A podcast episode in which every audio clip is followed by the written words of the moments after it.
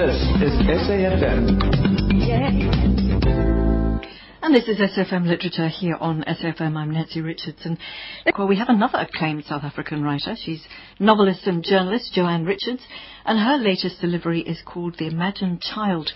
Briefly, it's about a TV soap scriptwriter who escapes the city of gold for a small town, a small town free state, uh, or for a free state small town.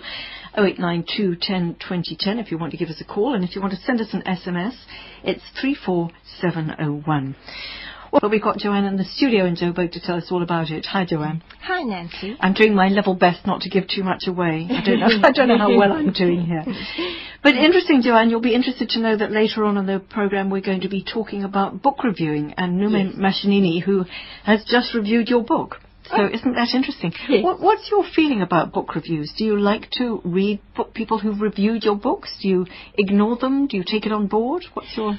I uh, you know, it's difficult not to take um, uh, to ignore these things, and I think writers who say they ignore reviews are usually lying.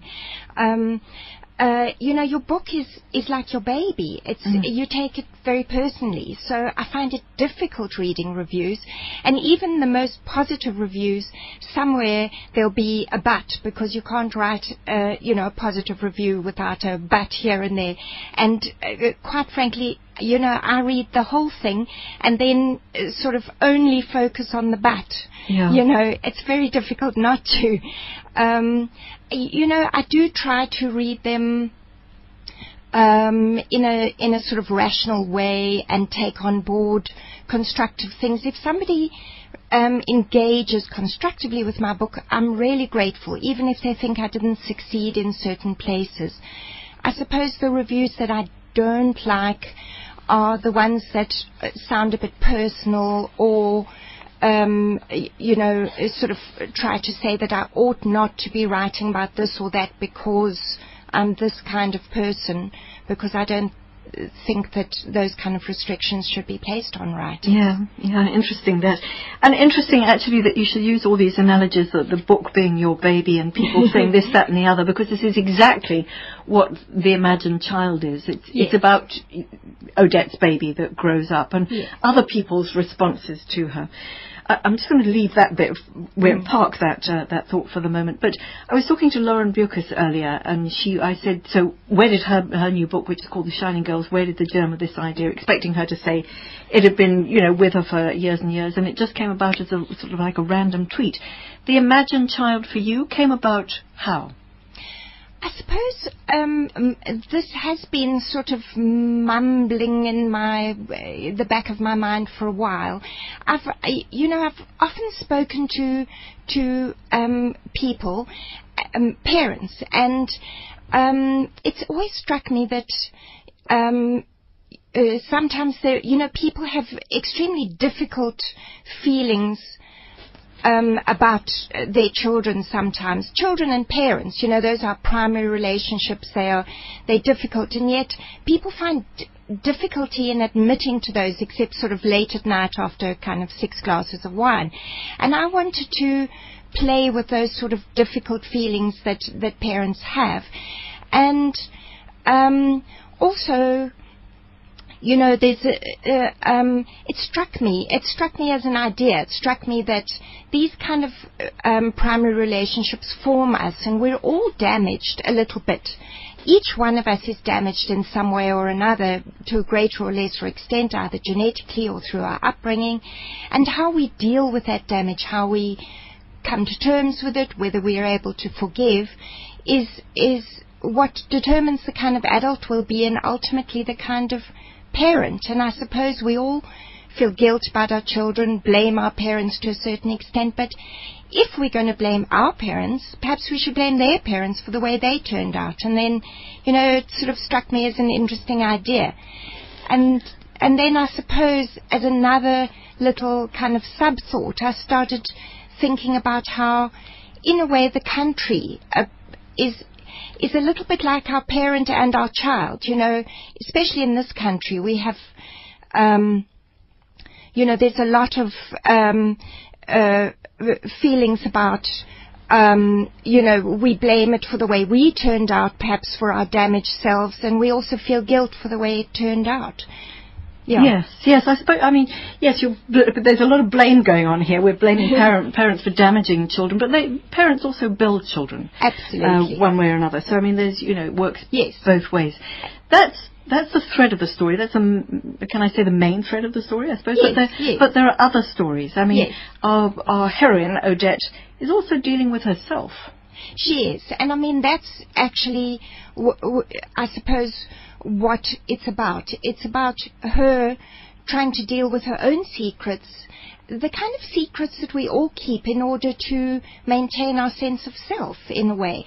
But she has to face her own flaws, come to terms with her own flaws, so that she can um, cope with life, cope as a parent. And I mean, I, I think what you said is absolutely true. I suppose I was talking a lot about the, the, you know, the difficult feelings, the aspects of blame and guilt, but actually the book is also about redemption, um, and, and about Odette doing the best she can, um, and being the best kind of parent she can, uh, you know, under the circumstances. And I, I did try to deal with that because it's, it, it's, it struck me that um, parenting isn't just about the one or the other, the push or the pull. And a few years back when I read We Need to Talk About Kevin by Lionel Shriver, which was, you know, great and, and a, a, really well done book, and she dealt with very difficult parental feelings. But it felt to me all like uh, um, push. You know, the, the, that mother had no sense of connection with that child, whereas in my experience it's much more about, you know, push-pull. You'll, you, you know, you might have difficult, difficult feelings, but at the same time you desperately want to protect and do the best you can. Yeah.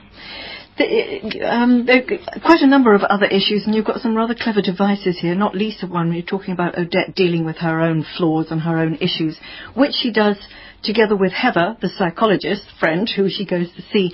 And that's quite a neat way of her bringing out her own issues and, and dealing with them. Um, but Jo-Anne, just hold that thought. We're going to come back to that in just a minute. You know, Heather, the psychologist, how does she fit into all of this? Stay with us. In focus this week, the go slow by magistrates intensifies and courts are bearing the brunt. But legal staff say they are underpaid and sick and tired of poor working conditions. Meanwhile, the state warns that the ongoing strike could cripple the justice system.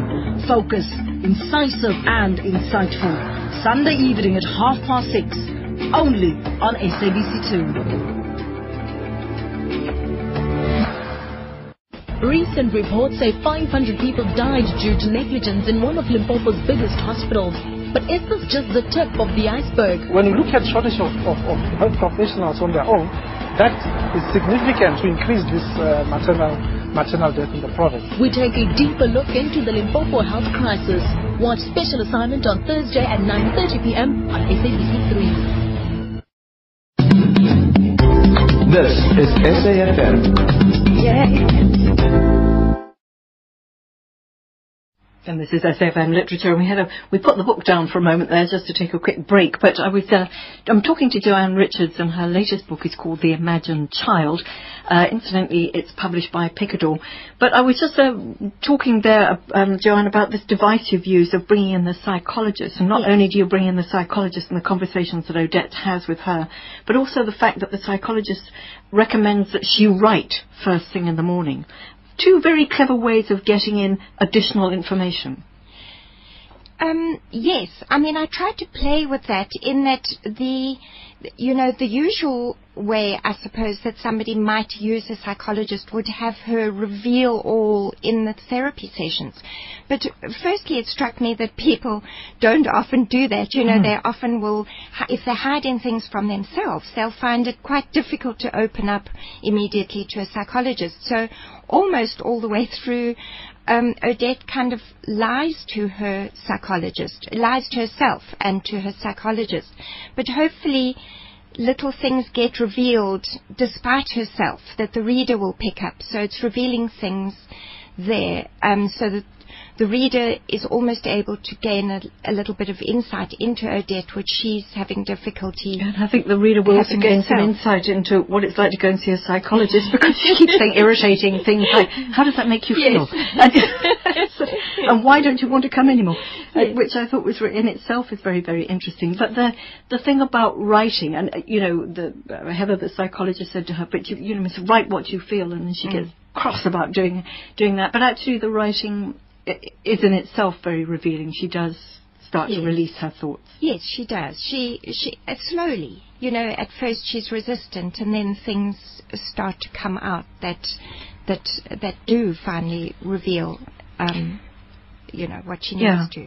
Another clever, very clever device is the fact that she is a, a script driver, writer for a, or a storyline script writer for a TV soap. So she has to keep going back to the city, having left it behind uh, for this small town, uh, or small town in the Free State.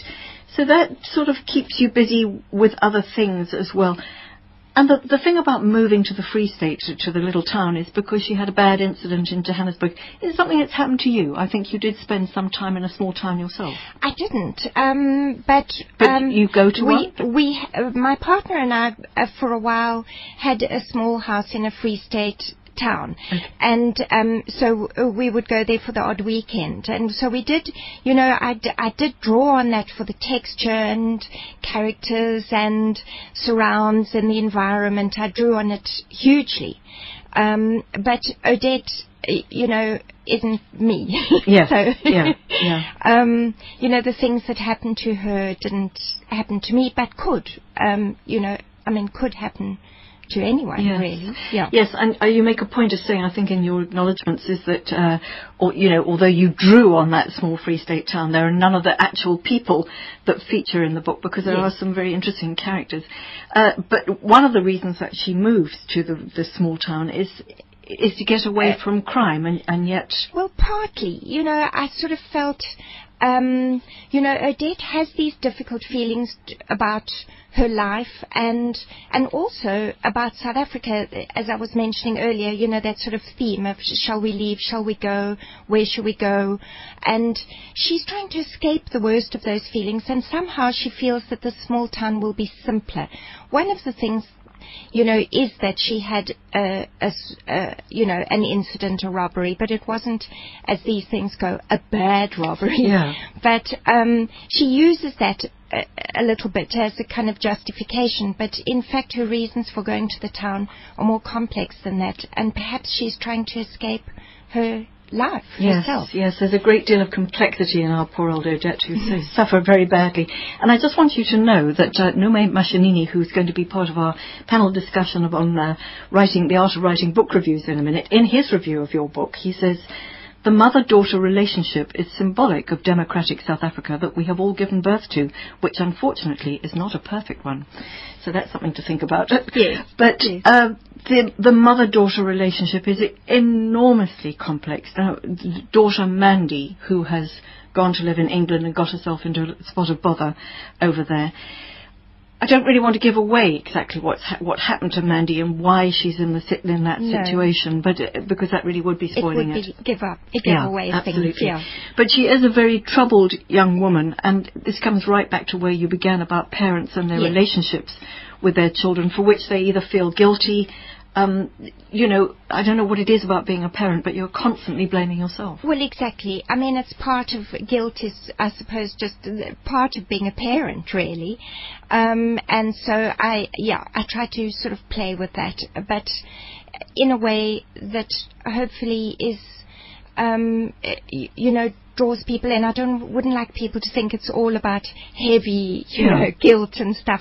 Um, I mean, I've tried to make, uh, you know, Odette, Odette is complex, but hopefully she also has some humor, but also what happens and, um, the, you know, what the book kind of leads to.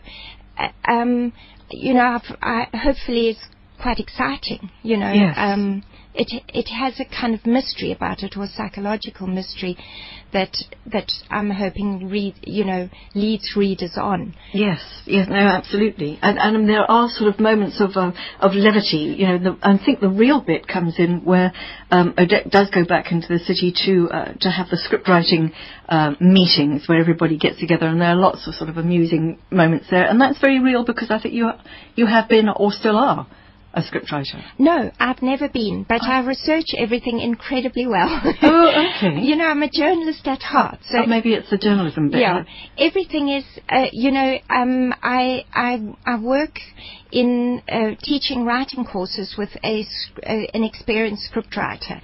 Um, and I sat with him and got him to tell me how it works and how these things are. And I've been in different kinds of brainstorms, so I sort of know the you um, the the kind of culture of them or the feel Yeah. of them. And so, yeah, I tried to recreate. Okay, that. okay. Yeah. Um, forgive me if I suddenly made No. you a scriptwriter. In that case, I'm not sure if you are or ever have been a, a coffee barista, but it seems that you've done a bit of research into I that as and well. you know something funny? I don't even like coffee. um, but I needed Odette to wa- to do something in her new town, so I thought a coffee shop. You know, she ne- she needs to open a coffee shop because there isn't one, of course. And so I went. I, you know, I, that's what I do. I just walk in and bother people. And I went into a local um, coffee shop here in Joburg and um, I had him show me how. Um, to do it.